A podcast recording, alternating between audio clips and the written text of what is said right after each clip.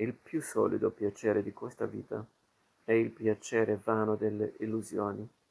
Io considero le illusioni come cosa in certo modo reale state che elle sono ingredienti essenziali del sistema della natura umana e date dalla natura a tutti quanti gli uomini, in maniera che non è lecito spiegarle come sogni di un solo, ma proprio veramente dell'uomo evoluti dalla natura,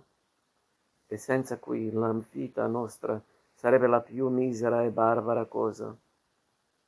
onde sono necessarie ed entrano sostanzialmente nel composto ed ordine delle cose.